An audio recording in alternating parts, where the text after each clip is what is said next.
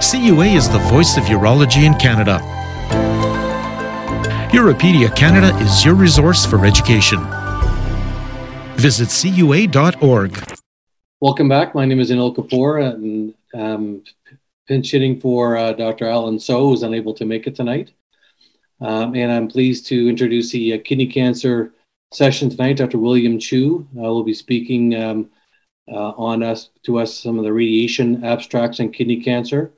Myself and then Christian Kollmannsberger will talk about some of the systemic therapy trials uh, from GU ASCO. We'll start off with Dr. Chu, who's a radiation oncologist at Sunnybrook at University of Toronto. Dr. Chu, welcome. Uh, thanks very much uh, to the CUA and the opportunity to provide your highlights uh, from a radiation oncology perspective with respect to uh, RCC uh, from GU ASCO 2022.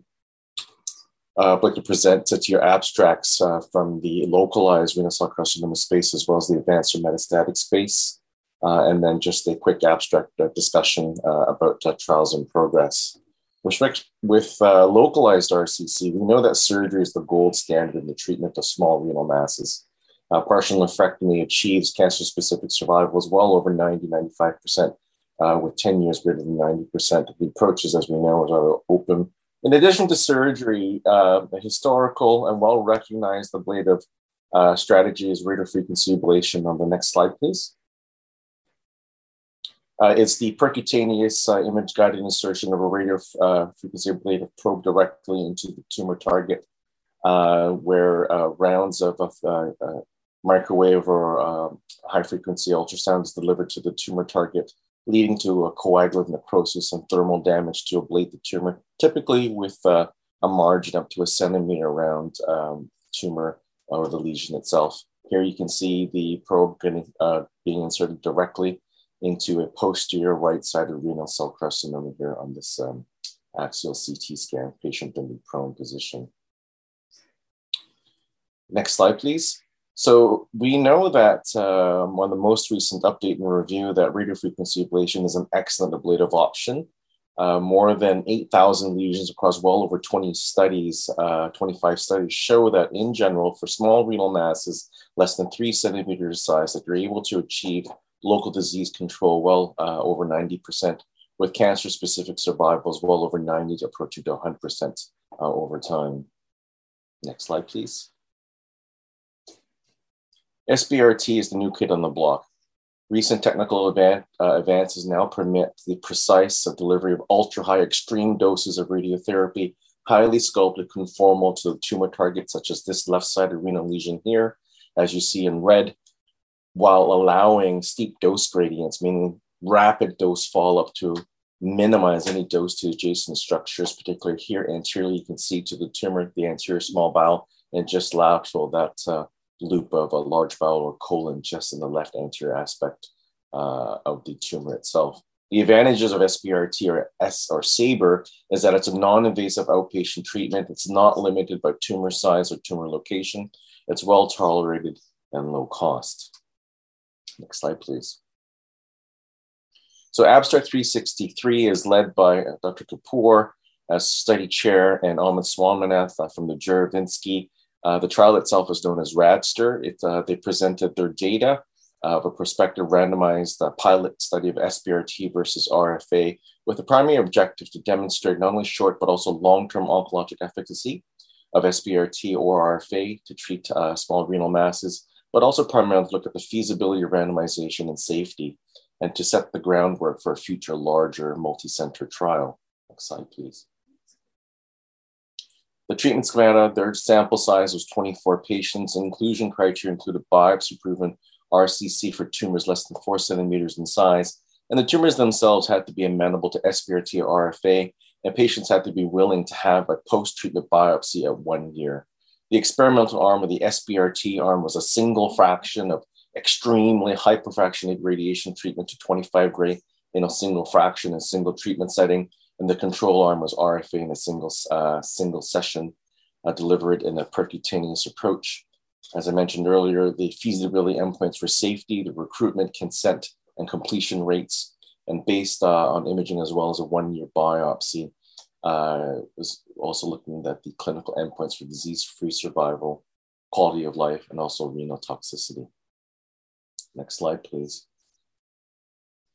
So this just highlights the procedure itself between the radiofrequency ablation as well as the SBRT. It's a single probe RFA uh, procedure to modulate and deliver 150 watts to reach, to reach a thermocoagulative temperature of 105 degrees Celsius uh, over two cycles over eight minutes. Uh, same day treatment and post treatment, they required a four hour observation period before they were discharged home. For SBRT, as I mentioned earlier, it's a single fraction of uh, hypofractionated radiotherapy in a single session. Patients are immobilized and undergo CT and MR based fusion uh, and uh, registration and delineation based on a 4D CT. And it's delivered in a single treatment session within two weeks from the simulation session, and it's booked within a 30 minute window. Once again, similar to and like RFA, it's done in the same day treatment assessment and subsequent discharge. Next slide. So these are the results. Uh, between January 2020 and 2021, uh, they were able to achieve 100% recruitment, total, a total of the entire sample size recruited. Unfortunately, one patient was lost to follow up, and one patient, due to physical disability, was precluded from the treatment. So essentially, their sample size of 22 went on to have SBRT and RFA. 14 patients received the SBRT to 25 gray, and the RFA, eight patients Patient characteristics, as you can see, median age was 67, a relatively young patient cohort. Majority uh, were, uh, were male. And as expected, uh, the predominant histology based on biopsy was clear cell renal cell carcinoma. As, and as expected, these are small renal masses that were less than three centimeters in size. Mean size overall for the entire group was 2.5 centimeters, 2.2 centimeters in the SBRT group, and 2.5 in the RFA. And if you look at the treatment times, very short, right? The entire cohort was only about 15 minutes. If you look at the SBRT arm, overall treatment time was 21 uh, minutes, and RFA was even shorter at 10.5. However, this data, uh, as far as I can tell, does not include the simulation or the post treatment observation time in the RFA group. Now, all patients had T1A disease. Five patients have completed the 12 month follow up of which two demonstrated viable tumor uh, at the one year biopsy mark. They're currently being followed on surveillance protocol with the plan of repeating the, repeating the biopsy at the two year post treatment mark. Uh, five patients are now at the nine month mark, and the remainder of the 12 patients is still under follow up within protocol with uh, imaging as defined per protocol on a standard three, six month period up to one year. Next slide, please. So, What's the take home message from uh, Abstract 363 and Radster? Uh, the study uh, chairs and leaders of the study must be commended for the ability to actually do and demonstrate feasibility randomization. They've been able to succeed and complete a multidisciplinary uh, complementary study where other centers have tried to do this study and have failed because there was no equipoise. So thus far, we know that SBRT and RFA have excellent short-term safety profiles. It's well tolerated so far, they've demonstrated low recurrence rates. However, there are two patients, as I mentioned earlier, that do show post uh, treatment biopsy with residual disease at one year, but I expect at the subsequent two year biopsy mark that those will likely show negative results or inactive uh, tumor, much like um, what we see in prostate SBRT, where the two, three year post biopsy, post treatment biopsies really essentially show uh, inactive tumor cells and radiation effect this really kind of sets the, the foundation and groundwork for a larger multi-center uh, center study to evaluate uh, com- or comparative studies of SBRT versus RFA and some of the interesting questions that could be answered are overall cost effectiveness, but also um, um, the, the as a potential uh, evaluation of an ablative option and moving SBRT into that potential recognized ablative treatment space as well. There's some questions that are outstanding and interesting to think about in the future multi-center trial is, for example, uh, do we think about uh, stratifying patients based on the renal nephrometry score, based on the location of the tumor? It's interesting based on this very, very small uh, uh data set so far that the majority of more than half of the patients had SBRT versus RFA. Be interesting to know based on the location uh, on tumors and to be able to think about it because there's data that does suggest that deeper tumors, more endophytic lesions, may in fact represent more aggressive disease. Next slide, please. So in the advanced uh, metastatic RCC space, as abstract 336 is uh, presented by the group from the City of Hope in California, where they looked at the impact of SBRT extending time on current systemic therapy in the context of oligoprogressive renal cell carcinoma. This was a small single center retrospective study. And ultimately, what they looked at in terms of assessing the time of systemic therapy was determining and calculating the ratio of time subsequent to SBRT to prior SBRT, as well as treatment related toxicity uh, for these patients. Next slide, please.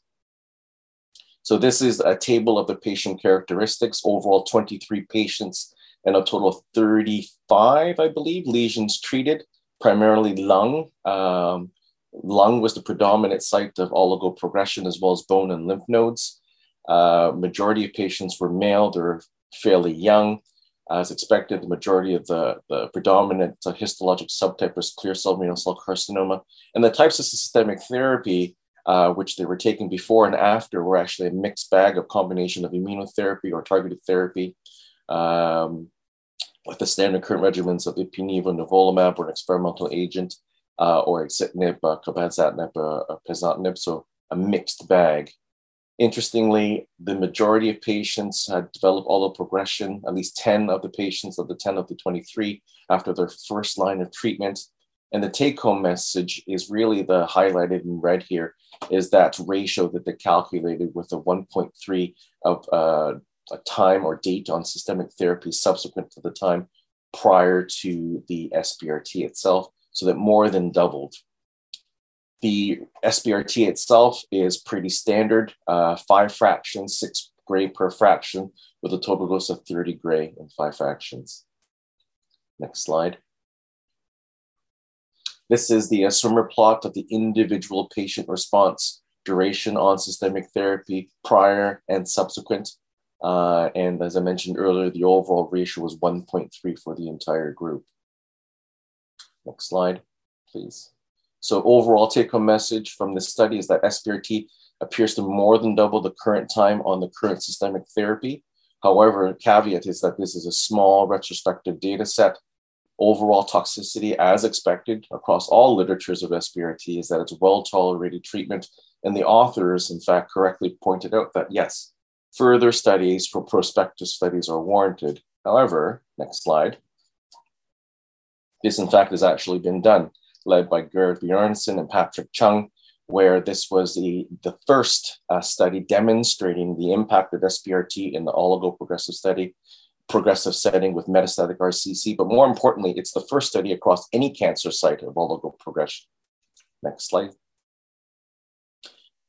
So this was focused mainly on individuals who developed oligoprogression on a TKI for at least more than three months. Less than five tumor sites uh, with other sites that were controlled were treated.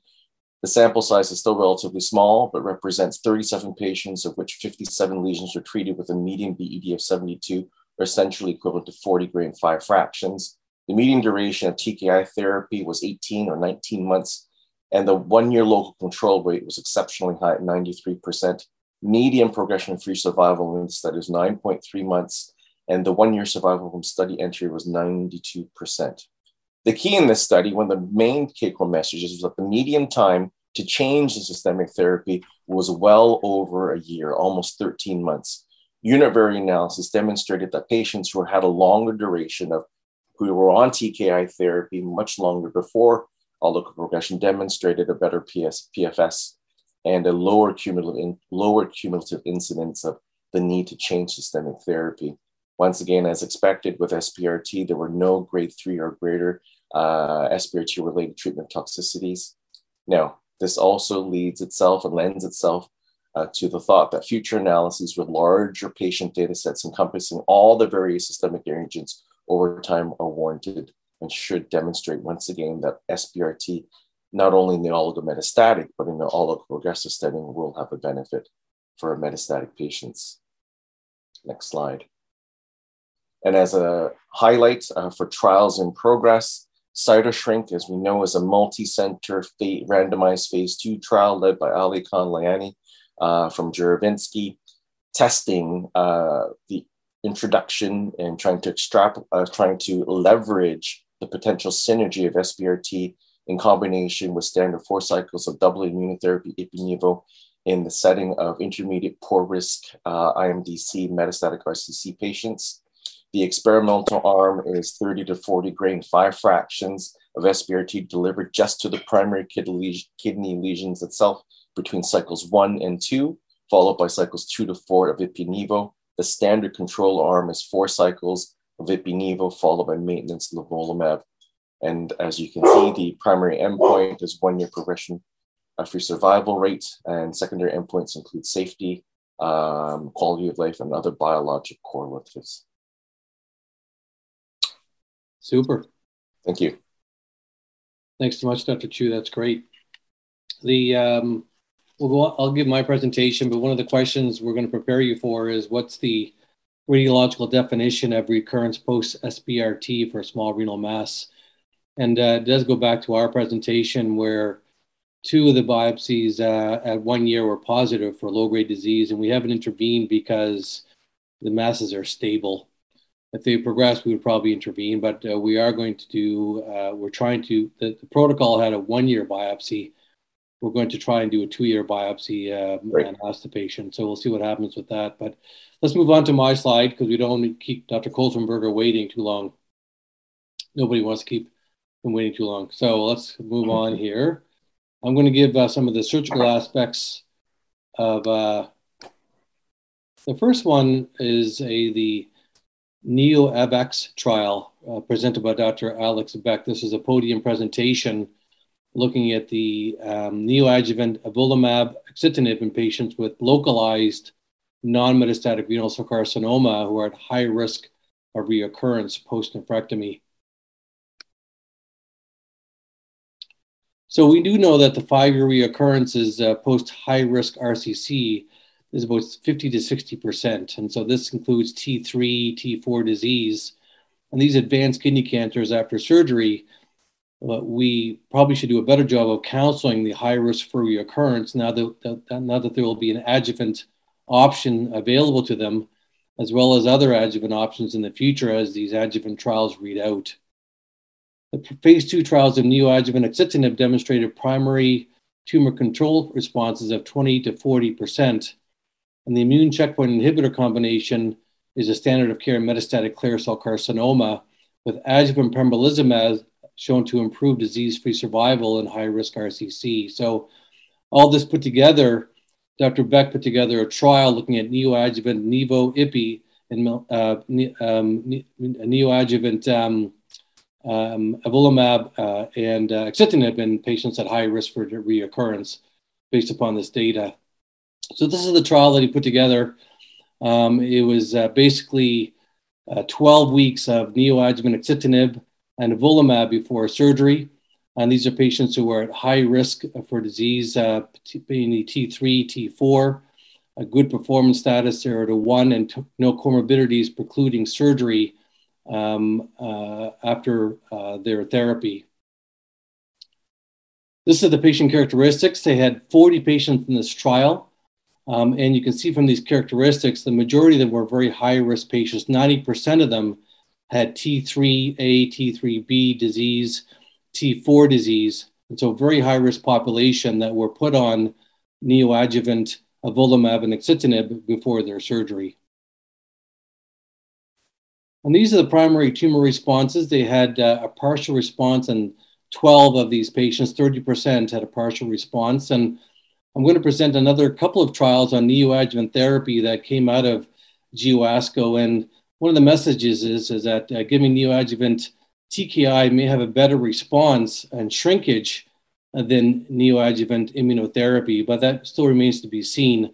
This is the combination of a TKI and IO therapy showing down um, sizing in um, 20 to 30% of these patients.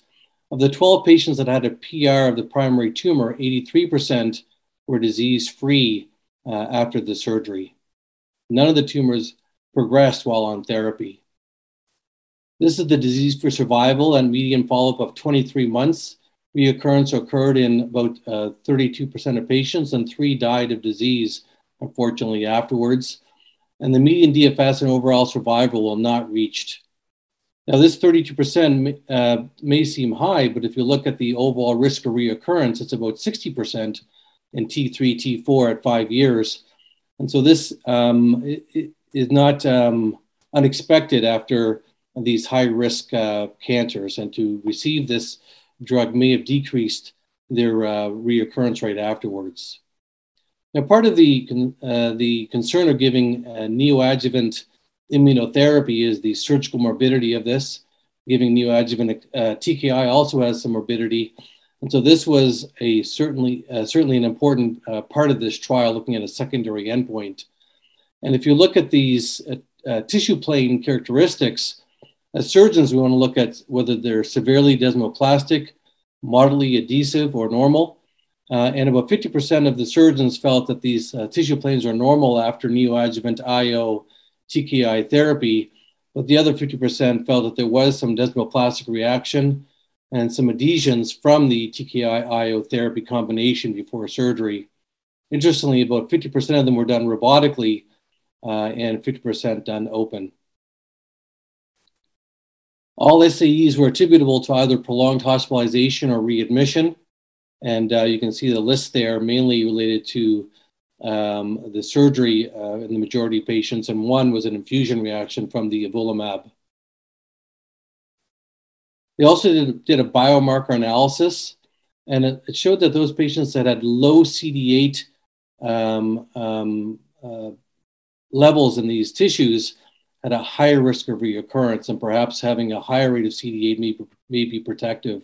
You can see some of the pictures here that um, the tumors did respond pretty impressively in some of these patients, shrinking down from a larger size after uh, three months of treatment, 12 weeks of treatment, uh, uh, from a larger tumor here to a bit smaller here, and certainly a, a dramatic response on this patient here uh, after three months of avelumab and uh, axitinib.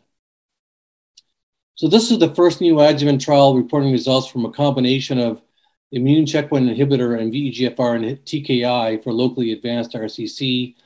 Partial response in the primary tumor occurs in about 30% of patients. The surgical adverse events are as expected, and I think it was nice that they quantified the risk of the desmoplastic reaction and look, looking at these surgeries after three months of IO therapy before surgery. The DFS data is encouraging, supporting further evaluation, although no trials exist looking at randomizing neoadjuvant versus adjuvant ICI. And patients with recurrence had lower CD8 densities uh, in, their, um, in their tissues. So this was a, a provocative trial and uh, suggested that giving the ICI and EGFR uh, before surgery for high-risk surgery may be downstaging for these. There's been a number of smaller trials over the years talking about neoadjuvant therapy, um, and there was actually a number of posters, of which I'll give two of them, looking at uh, neoadjuvant therapy before non metastatic RCC. And the first one was neoadjuvant cabozantinib for non metastatic, where they looked at 17 patients out of Emory uh, Cancer Center. Uh, and these patients received three months, again, 12 weeks of treatment of cabozantinib. And what they found was is that one patient that was not resectable became resectable uh, after uh, treating with uh, cabozantinib, and two patients were converted from a radical to a partial, um, giving neoadjuvant cabozantinib. And uh, the usual cabozantinib side effects that we see with TKIs, and no immediate complications from the cabozantinib itself. And if you look at the responses, you can see that all uh, patients actually responded uh, to downsizing their tumor. So this is an illustration that giving neoadjuvant TKI may be better than giving neoadjuvant IO therapy with downsizing these tumors to make them resectable to a partial nephrectomy um, or um, even resectable at all, as in one patient in here. The third poster was looking at neoadjuvant immune checkpoint inhibitor therapy. And this was also a small study out of uh, UC San Diego by Dr. McKay, where they gave neoadjuvant IO therapy before surgery and they looked at the so-called bifecta, which is a, a negative surgical margin and 30-day complication rate. And what they found that they achieved this bifecta in uh, 75% of patients. Uh, and they found that um, you were able to downsize these tumors but not as dramatic as we found with the TKI preoperatively as opposed to the IO. So, so from a surgical point of view, it appears that based upon this accumulation of data, uh, that giving an IO may not be as beneficial for downstaging before surgery.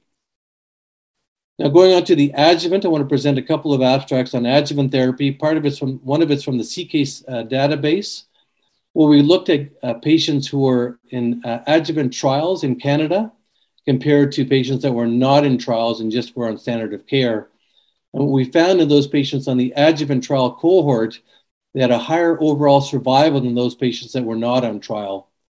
Now, we weren't able to tease out those patients on adjuvant trials that received placebo versus the study drug, but in general, those patients that were in the adjuvant trials did better than those patients that did not go into a trial.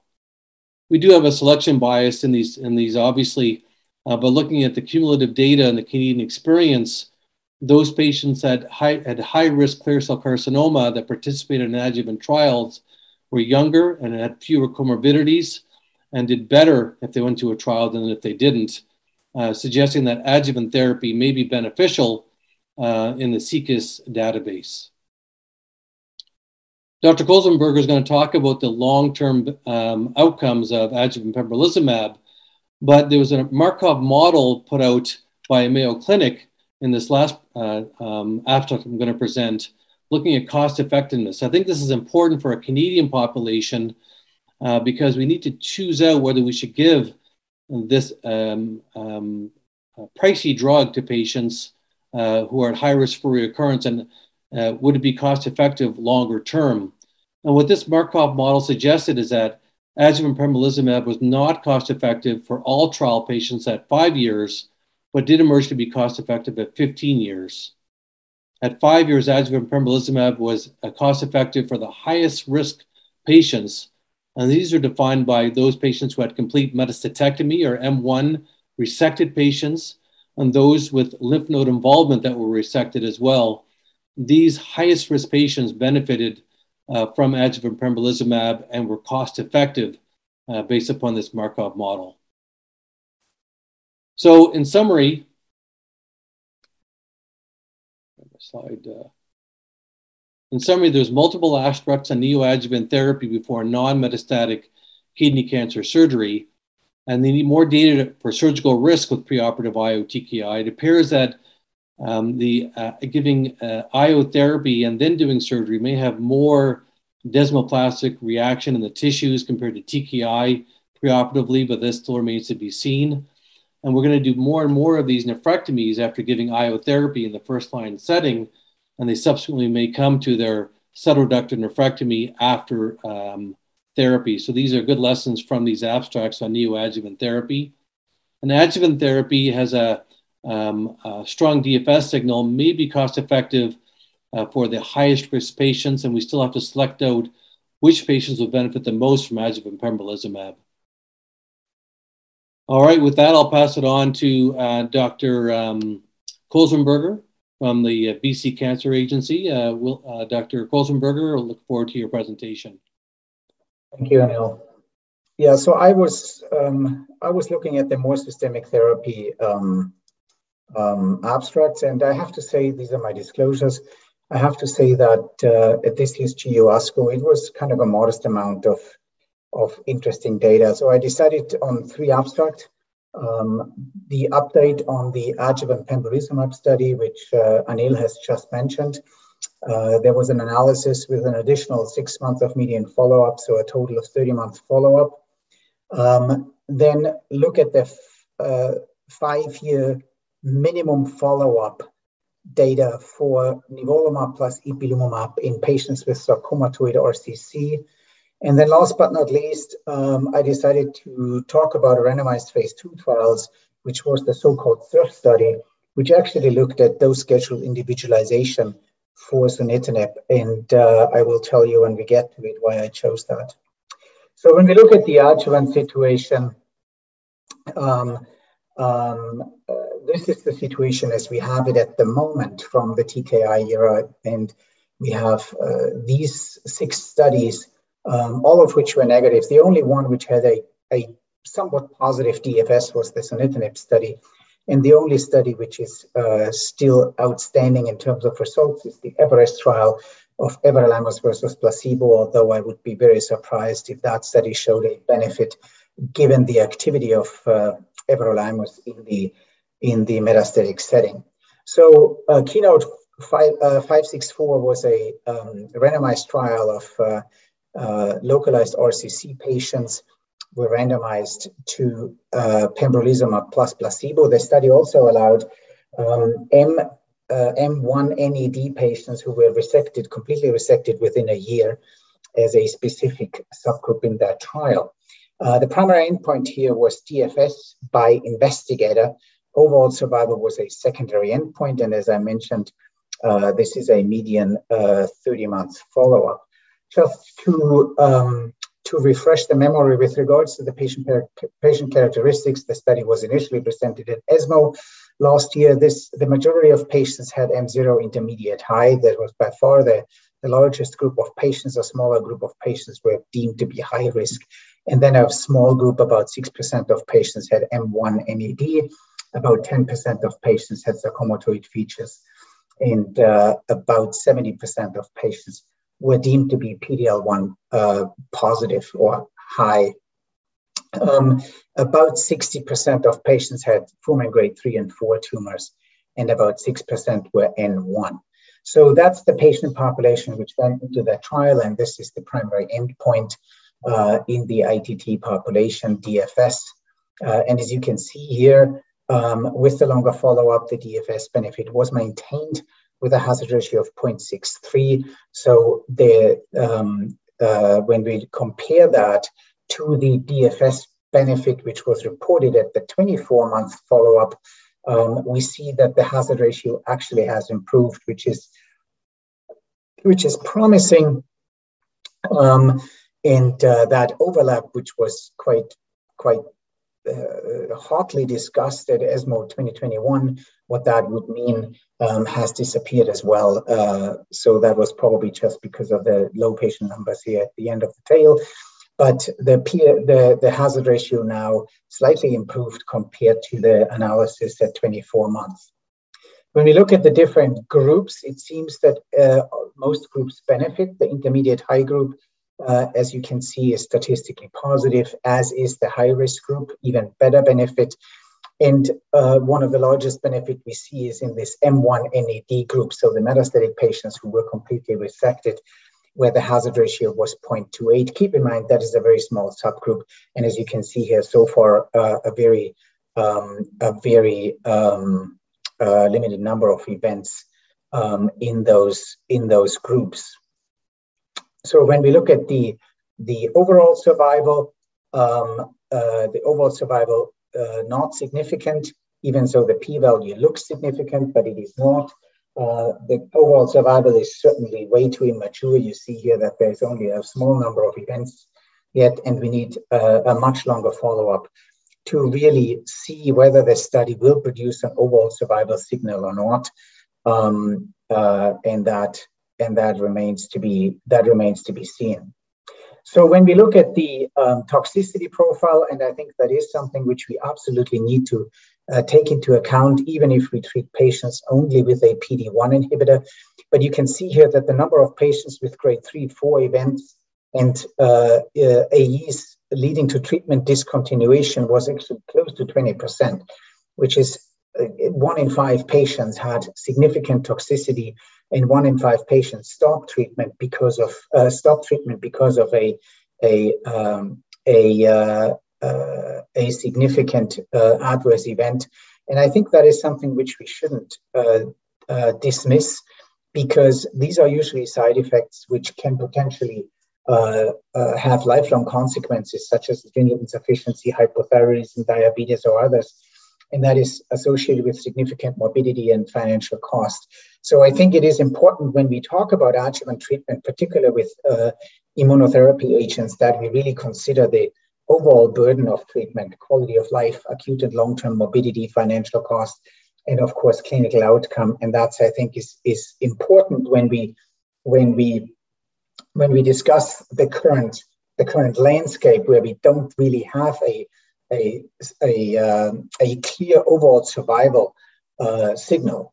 So adjuvant pembrolizumab really continues to demonstrate a DFS benefit. It seems to actually improve in terms of the hazard ratio. Um, there were no new sa- safety signals, but there remain questions with regards to the toxicity and the morbidity burden for these patients. Um, the benefit uh, in DFS seems to exist across the different subgroups.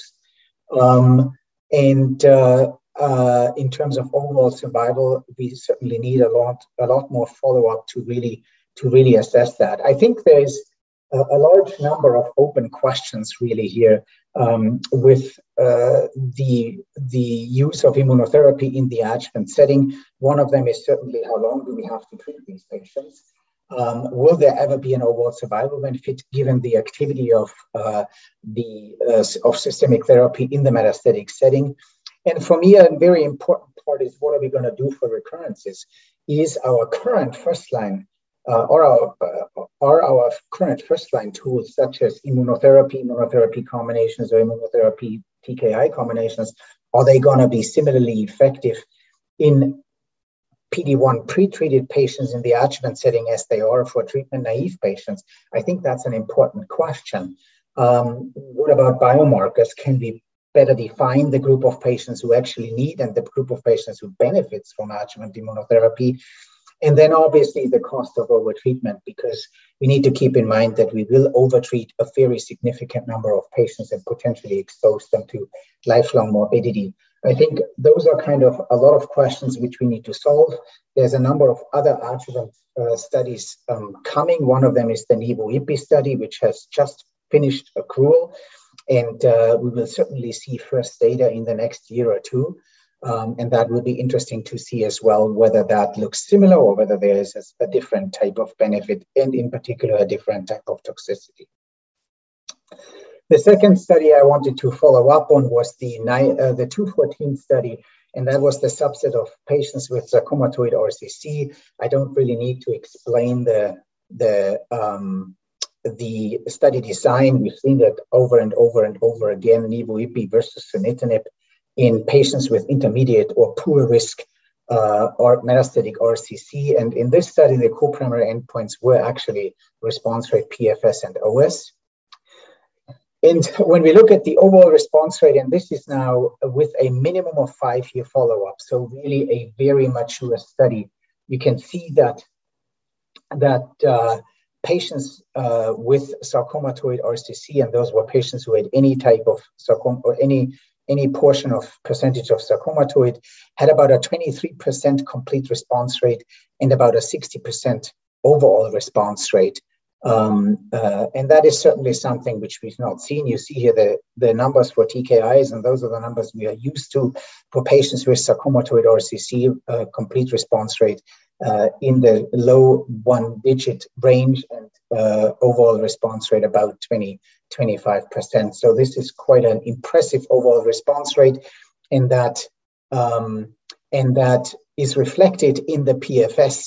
You see here that at five years, 46% of patients are progression free. That is certainly an unprecedented number. And you see that as of 24 months, similar to the uh, outcomes in the PFS in the overall study, the PFS curve seems to plateau, and there is very little happening here. And that seems to be uh, particularly here in the PDL1 positive patients, but the PDL1 negative patients seem to benefit as well, even so, not as much as the PDL1 positive patients. And when we look at the overall survival, the median overall survival has been reached now at a minimum follow up of five years with uh, 40, uh, 48.6 months. Um, again, uh, very, very long uh, overall survival for this group of patients, which we have in the past always considered prognostically very poor. And you see that the overall survival in the PDL1 positive group has not been reached. And in the PDL1 negative group, it is 40 months, still very impressive. So in conclusion, I think I think uh, the efficacy results demonstrated uh, in previous analysis are maintained with this long follow-up of minimum five years. There are no new safety signals. There's very little added toxicity in the long term. And I think with these data, if, unless we see any other data in the future, nivolumab, ipilimumab should be the preferred regimen in metastatic sarcomatoid RCC. Uh, and I think these data really, these excellent outcomes set a new standard and a new bar for comparisons to other regimens um, in the future in patients with sarcomatoid RCC. And last but not least, just a few slides to the SURF study, which was a study which included untreated metastatic RCC patients with clear cell carcinoma. And those patients started um, on 50 milligrams for four weeks on, two weeks off. And when they required a dose adjustment, they were either randomized to sunitinib 37.5 for four weeks on, two weeks off, uh, or to 50 milligrams for two weeks on, one week off. So still not the same dose schedule individualization that we propose in, in Canada, but it is uh, uh, the only randomized trial out there which really looked at that in that fashion. Uh, and when we look at the results here, um, we see that the, in terms of progression-free survival, um, the, um, the, the 50 milligrams for two weeks on, one week off seems to be better than, um, than uh, the 37.5 continuously, and the same applies for the um, overall survival. Um, now you can say that we always suspected that, and this is a randomized phase two, which basically shows again that we are probably right with the dose schedule individualization, which we have been following for a long time in Canada. But I think it is it is important to remember that we are using TKIs. We are still using TKIs in the first line setting, even so we use them uh, in combination with immunotherapy. And I think it is important to remember that even within those regimens, it is important to maintain this dose schedule individualizations for TKI because otherwise we will not um, we will not ex- uh, uh, uh, maximize the potential of the TKI in that combination.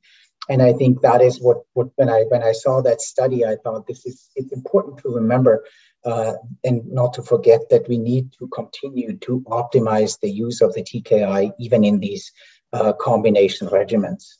Thank you. Very nice, Christian. Well done. Thank you so much. Um, so there's a, a, question from Dr. Robert Hamilton. Uh, I think it's mainly we'll ask the first part to Dr. Cheung and the second part to Dr. Kollmannsberger.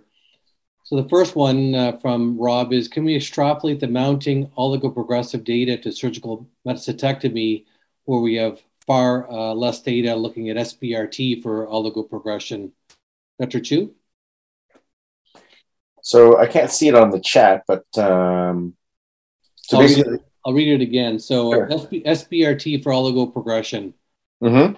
Can we extrapolate the mounting all the oligoprogressive data to surgical metastasectomy where we have far less data? So I think what he's asking is when you have um, uh, for metastasectomy, can you do it with SBRT as opposed to surgery? The hmm, that's uh, let's say long and short of it is is a metastectomy or ablation of the tumor can come in different ways, right? There's no doubt that in certain or specific clinical situations where if you can get it out by surgery, for sure, that's probably going to be ideal. We know that in metastatic colorectal cancer, it's standard is liver resection uh, or you know other um, surgical um, approaches kind of makes a lot of sense.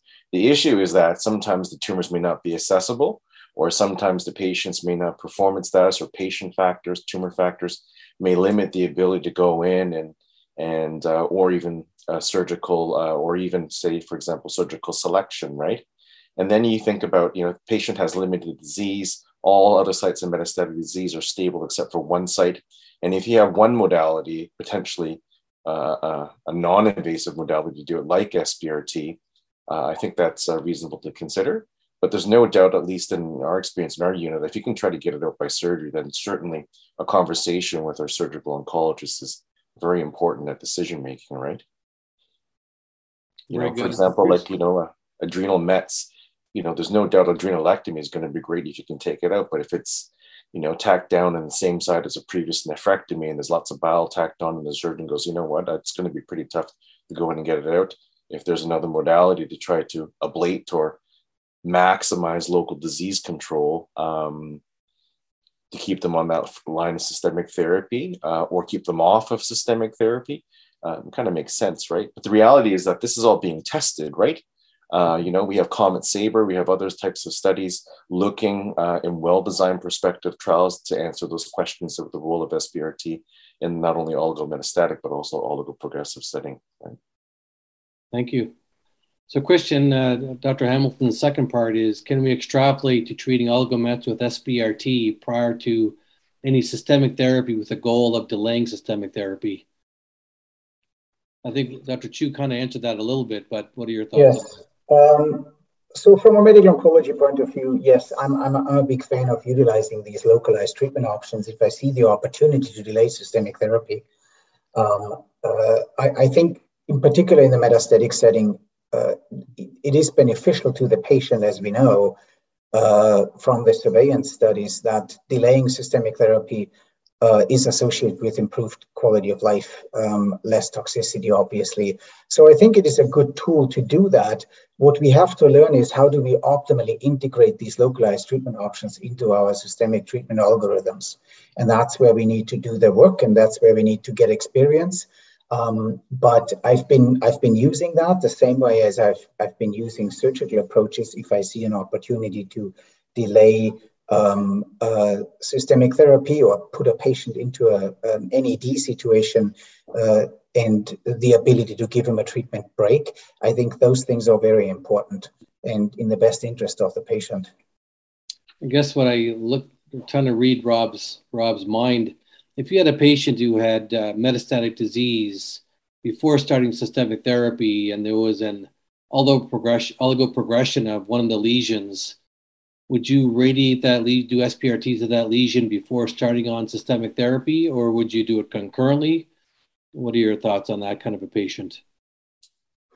Not exactly sure I understand the question. If he has oligometastatic disease and I do SBRT on that, I would wait with my systemic therapy. If he has oligoprogressive disease and I would treat that with SBRT, I would not change what I'm doing in the background, whether that is continuing with my systemic therapy or continuing on a treatment break. Um, um, I personally don't think, particularly for SBRT, that if a patient is on systemic therapy, that you have to do a treatment break or you have to do it before that. Um, uh, SBRT is usually a few fractions, if at all, and uh, you just you just uh, do it in between. And if the patient is really on a TKI, you can give them a few days break, which usually does not have any adverse adverse uh, uh, uh, outcomes. So I think it's it's it's a very easy to accommodate treatment options in combination with systemic therapy. Yeah, I agree, Christian. Uh, at least in our unit uh, with Georg, you know, like whether three or five fractions or even less, depending on the site of metastatic or oligoprogressive disease, it's easy to integrate the SBRT for that, you know, to with the goal of ablation, right? So you don't actually have to uh, and, and if I if I can just add a word of my own experience, um, I've had a number of patients now who had SBRT to brain mets or bone mets, and it is a massive difference to conventional radiation. Um, for the first time, you have the impression that you can actually put patients, you can put that tumor location to rest. Um, I had a patient who survived with SBRT brain mets for another five years uh, we've never seen that before. I have a patient who has been eight years in complete remission with sunitinib and the, and a combination of SBRT to his spine met. Um, and he's been off sunitinib for eight years. So we've never seen these things with conventional radiation. So I think it is a massive step forward in the in the treatment of RCC and radiation. Super. Thanks. We're at 9:30 now, so I think we'll have to call it a, a day. Um, thanks very much. Er, thanks everyone for your uh, contribution to tonight's program. Dr. Kollmannsberger, Dr.